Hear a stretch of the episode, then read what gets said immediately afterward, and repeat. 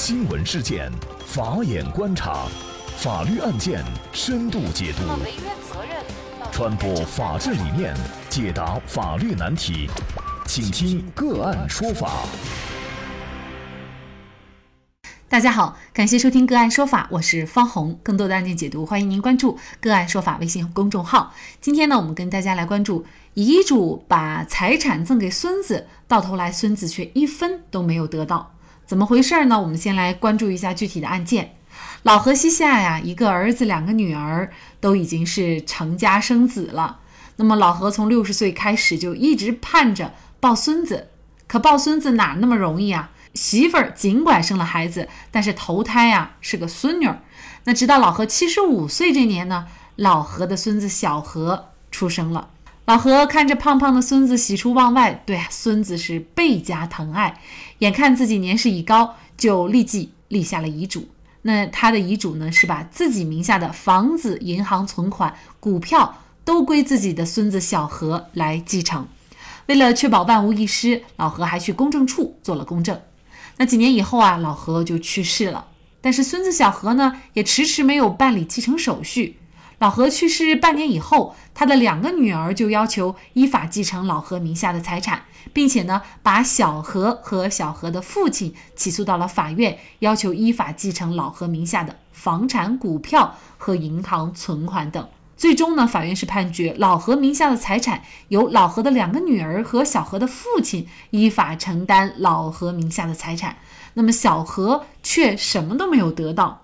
那么问题到底出在哪里呢？就是相关的一系列法律问题呢，今天我们就邀请云南李玉律师事务所副主任、民商事诉讼部主任胡佳燕律师和我们一起来聊一下。胡律师你好，嗯，主持人好，嗯，感谢胡律师。我们知道哈，这老何的遗嘱明明是把自己所有的财产都留给自己的孙子小何，而且呀，为了保证万无一失，他还去把自己的这样的一份遗嘱给公证了，但是。为什么最后财产却归了他儿女呢？那我想在回答这个问题之前啊，咱们就先搞清楚这个老何立的遗嘱，他到底受不受法律保护，是不是一个有效的遗嘱呢？这个案子啊，确实，呃，老何可能要死不瞑目了，因为他的意思表示呢，完全没有得到实现。呃，这个主要的理由，为什么法院会做出这样的判决呢？这个主持人说的对，老何立的这份遗嘱到底有没有效力？那这个案件中，遗嘱呢是被继承人老何生前订立的，并且也明确表示要将其所有房屋产权呢要赠与未成年的孙子小何。那这个遗嘱呢，确实是老何的真实意思表示，而且形式也合法。那么更何况他们还做了公证，所以应该认定为从效力上来说是有效的。那我们就很困惑了。如果说有效的话，为什么法院没有将产权判给小何呢？实际上，这个问题要回答这个问题呢，这与老爷子，也就是老何的遗嘱性质是有关系的。这个案子当中，老爷子立的这个遗嘱，老何立的这个遗嘱，实际上他在法律上呢是一个遗赠的关系。那么什么是遗赠呢？遗赠呢就是指，呃，公民呢用遗嘱的方式将自己的财产赠给了国家集体或者。法定继承人以外的人，那这个小何呢，在本案中就属于法定继承人第一顺序以外的继承人以外的人，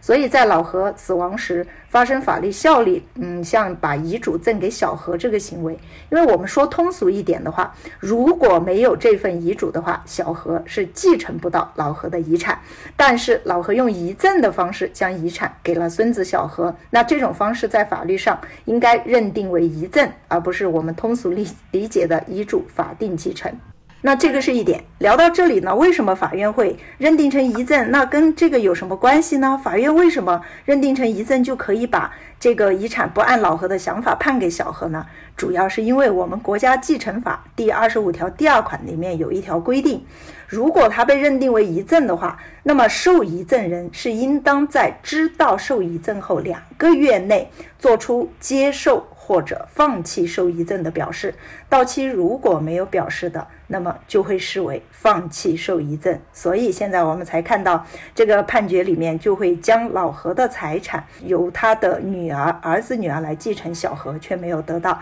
那他的依据，裁判的依据主要是继承法的这一条。也就是说，其实如果两个月之内，就是在老何去世之后的两个月之内，小何赶快去进行了一些房产的过户，接受了这所有的财产的话，事实上他也是可以得到爷爷给他留下来的这些财产。对的，比如说过户啊，比如说接受继承公证书啊，这些方式都是可以的。但是在现实生活中，很多都搞不清楚这种，认为说已经遗嘱做了公证给了，那就是很很保险的。但实际上就忽略了这一条的规定，在这个期限内，很多人没有意识去做这样的接受遗赠的这种意思表示方面的一些证据留存，所以才会发生本案的这样的判例。嗯，也就是说，嗯，首先要有一个时间概念，一定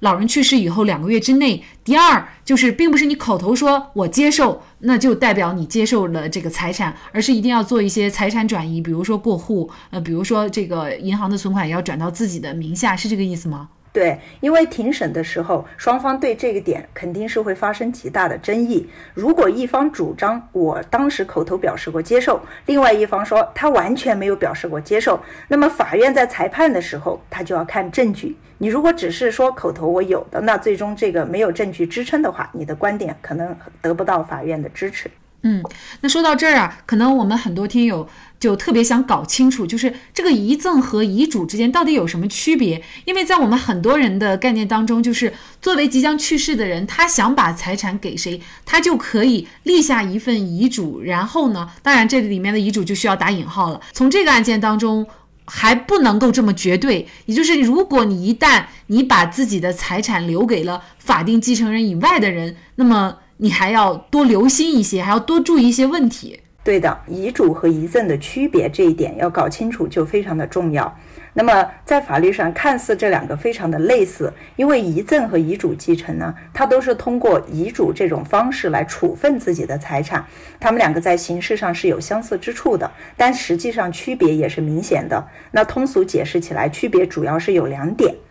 第一点，遗嘱继承的话，它主要是财产受赠与人的范围只限定在他的法定继承人的范围内，一般都是第一顺序的继承人，那主要是三类：父母、配偶、子女。这一点区别，那遗赠这一块的话，它就是要呃将财产处分给法定继承人以外的人，那么才会认定成遗赠。比如说，呃，处分给国家呀，处分给集体呀，处分给法定继承人以外的第三个个第三人啊、个人啊，这些情况就就认定为遗赠。所以他们俩在受遗遗赠人的范围，这个遗嘱继承人与受遗赠人的这个范围这方面是不同的。然后第二点区别就是。在遗嘱继承的情况下，如果说继承人没有明确表示，那一般是视为他是视为接受继承的，区别很大。但是如果是遗赠的话，你在两个月内如果没有做出明确的表示的话，那么一般是视为放弃的，也就是你会丧失这个受遗赠的权利。这个是遗嘱和遗赠的主要的区别。那么一旦视为放弃，那么这份遗产就是归法定继承人所有了。就像本案当中法院最后判决的那样，可能在我们很多人眼里啊，就是老人把财产给孙子或者是孙女儿哈，或者是外孙子外孙，这都是天经地义的。这怎么还有时间的限制等等啊？那么通过这个案子，咱们也提醒，就是老年人啊，甚至也不一定是老年人，就是有立遗嘱，这个遗嘱还是要打引号啊，因为有遗嘱也可能是遗赠抚养协议，就是有这个意思要把。自己的遗产给法定继承人以外的人的话，那么他该注意些什么问题呢？呃，我还想跟大家再聊一下关于遗赠这个现在裁判的一些思路。那么目前这个案例里面出现这种判决，我是跟大家分析过了，主要是继承法的规定。但是实际上在法学理论界，目前它还有另外不同的观点。我本人也是赞同另外一种裁判思路。目前这一类判决的话，继承法里面呢有关于贯彻执行《中华人民共和国继承法》若干问题的意见里面，其实是有规定的。如果你要将财产赠与人，如果明确表示要赠与给未成年人个人的，那么他是应该认定这个赠与物是未成年人的个人财产。那未成年人他的财产是由父母来法定代理人来保管、来来处分。那么父母在处置的时候，法定代理人在处置的时候是不能够损害未成年人的财产权益。也就是说，根据这个贯彻这个呃法条的规定，它跟刚才这个我们案例里面看到的这个处理思路是有一些不同的意见的。如果根据这个规定的话，那。一旦说这个财产赠与给未成年人，那理论上这个财产就是这个未成年人的。那他的父母哪怕是没有及时的行使权利，甚至更甚者说主动的站出来说我放弃接受遗赠，那代理人的这种行为也是无效的，因为他已经损害到了未成年人的财产权益。我们国家一般对未成年人还是有很多的保护条例。在这种情况下，应该认定为他主动提出来放弃的这种行为无效。更何况说他只是没有积极的用自己的行为去承认这个接受接受遗赠这个行为，不能够因为这个程序上的这两个月这个规定，引用这种规定来剥夺了未成年人实际上的财产权益。那么。这种裁判思路，我认为是比较符合现实当中，也就是处理财产、遗留财产的人，比如说老何，也能够更加保护他自己财产处分的一个意愿。另外一个方面来说，也更加符合保护这个未成年人财产权益的这种实际的客观的情况。我本人是比较赞同第二种观点的。那么目前裁判界很多案例，我们看到也有倾向于这种这样的裁判思路，我认为是更合法、更合理的。嗯，也就是同样一个案件，不同的法院给出不同的一样的一个判决哈。胡律师所做的这个解释呢，我个人也比较赞成啊。嗯，因为作为未成年人，他又没有自我保护财产，或者说他也没有自我接受这个财产的能力，他必须要经过大人的帮助哈才能完成。那么大人的过错不能够让未成年人来承担哈。但是这个案子呢，法院是判决了，就是老何的子女呃承担继承权哈。既然裁判界有两种思路，有两种判法，那么我们不一定类似于这样的案件都能够得到法院的一个支持。那么像这种情况下，我们在立遗嘱或者是立遗赠抚养协议的时候，应该注意哪些问题，才能防止像小何这种事件的发生呢？呃，首先第一点，老年人在立遗嘱的时候，一定要留存证据来确保能够证明自己在立遗嘱的时候确实是自己真实的意思表示。因为有些时候，老年人虽然能够点点头或者摇摇头，但神志看起来似乎是清晰的，但是已经其实已经不能正常的表达了。那么我们经常在做这类案件的时候，可能人家当庭就会提出来答辩说，这个当时已经你已经不能够正确的表达你的意思。那么从这个情况来看的话，立遗嘱的话，还是要及时在自己在身体状况比较良好的情况下，及早的立下遗嘱，能够避免说家庭的一些纷争。呃，立遗嘱的时候的真实意思表示，也是确保遗嘱合法有效的一个大前提。只有这个大前提成立了，那后面你的遗嘱处分意愿才能够得到支持。这个是第一个方面。第二个方面的话，过户给未成年人孙辈的话，要能过户的房屋产权这些能过户的，要及时的办理过户手续。因为不动产，我们国家是遵循登记制，登记在谁名下就是谁的。那么这一条的话，也能够确保受遗赠人做出明确的接受遗赠的这个表示，能够这一条上也也避免说因为这个瑕疵的话，呃，未成年的孙子女不能够得到继承的这个情况。这个是第二条。第三条，如果确实不能过户的。呃，比如说还欠着按揭贷款呀，这些情况有些可能不能过户，那么要建议及时的做一份，去公证处做一份接受继承公证书，相当于你去做呃遗嘱的这个公证的时候，同时就可以做，或者稍微晚几天，但是不要超过两个月，接做一份接受继承的这个公证书，那么这个公证书就能够表明受遗赠人有这个意思表示，已经积极的履行了接受继承的一个一个意思，这个。就能够从证据层面得到固定。除了这三条的话，呃，其他的在老年人在订立遗嘱的话，因为他身体啊各方面的特殊性，可能还是要提醒我们律师还是要提醒几点。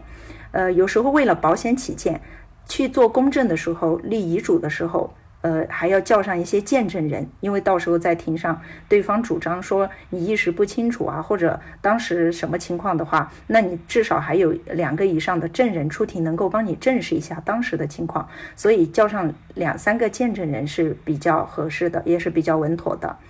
呃，第二点的是，老年人遗嘱的话立了以后，还要应当特别慎重的保管。因为一旦遗嘱的内容外泄，那么是很有可能引起家庭内部的很多的矛盾。这个我们在办案实践过程中也是遇到过的。那么一旦公证，呃，你做遗嘱的时候，还是建议尽量能公证的去公证一下，因为公证了，即使你遗失。或者因为你担心泄露藏得特别深，将来找不到了，那么公证处它还有档案保存，那么一旦发生纠纷的时候，就可以直接去公证处调取等等。这些建议的话，都希望大家能够慎重的采纳。谢谢，非常实用的建议啊！看来啊，通过这个案子啊，咱们多掌握一些法律知识啊，不是白掌握的。这个呢，完全可以预防一些想不到的麻烦啊。另外呢，咱们很多人啊。其实都不是法律专家，你要想把法律条文研究的那么透，其实也挺难的。所以呢，您在做这样的事情之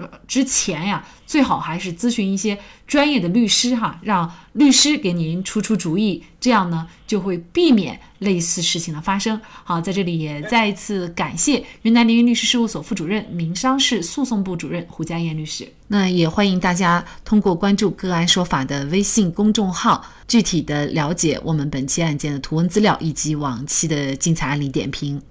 另外，您在生活工作当中遇到一些法律问题，都欢迎您通过添加幺五九七四八二七四六七幺五九七四八二七四六七这部电话号码的微信号向我们进行咨询和交流。给大家提供法律问题解答的都是我们节目邀请到的嘉宾了，他们都非常的资深、专业和负责任。感谢您的收听，我们下期节目再见。